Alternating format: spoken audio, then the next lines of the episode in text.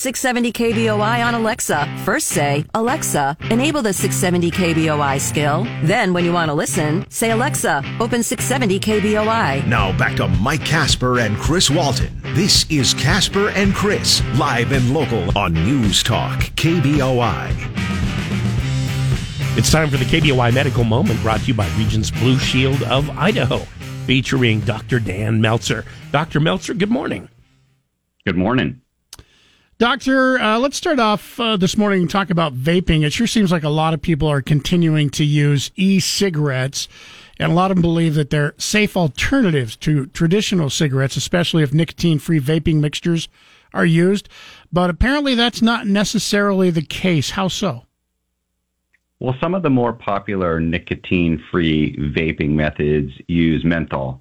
Um, and many people, especially younger people, kids in particular, those under 18, those under 25, think that menthol is safe because it's a natural substance derived from mint. But you know, researchers and physicians have shown and frequently pointed out that just because something is safe to rub on your chest to relieve a cold or consume it in tea does not mean it's safe to be inhaled. So, what is bad about inhaling menthol?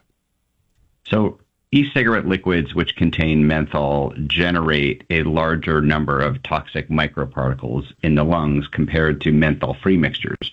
And there was a, a, recent study out of the University of Pittsburgh which found that smoking menthol vapors results in shallower breathing and therefore worse lung function.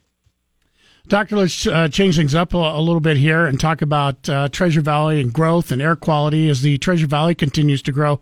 It seems the air quality and traffic congestion impacts of thousands of new people in their cars and trucks and SUVs are really hard to miss right now. But there's one impact that most of us probably don't think about. What is it? Yeah, it's the noise. I mean, there's just noise pollution that comes from all these vehicles, um, especially if you live near a busy road or interstate. What is the big deal about uh, extra traffic noise? Well, there was a, a, good study out of Rutgers University which showed that people who live in neighborhoods where the traffic noise is higher are at greater risk of hospitalization for heart attack compared to those who live in quieter areas. So I know a lot of people don't necessarily like noise, um, but is it that it can negatively affect our health too? Yeah, so it, it really the excessive noise causes stress, releases stress chemicals, disrupts our sleep, creates anxiety, all of which can increase our blood pressure and all of which can have detrimental impact on our heart health. Is there anything people can do to dial back the noise?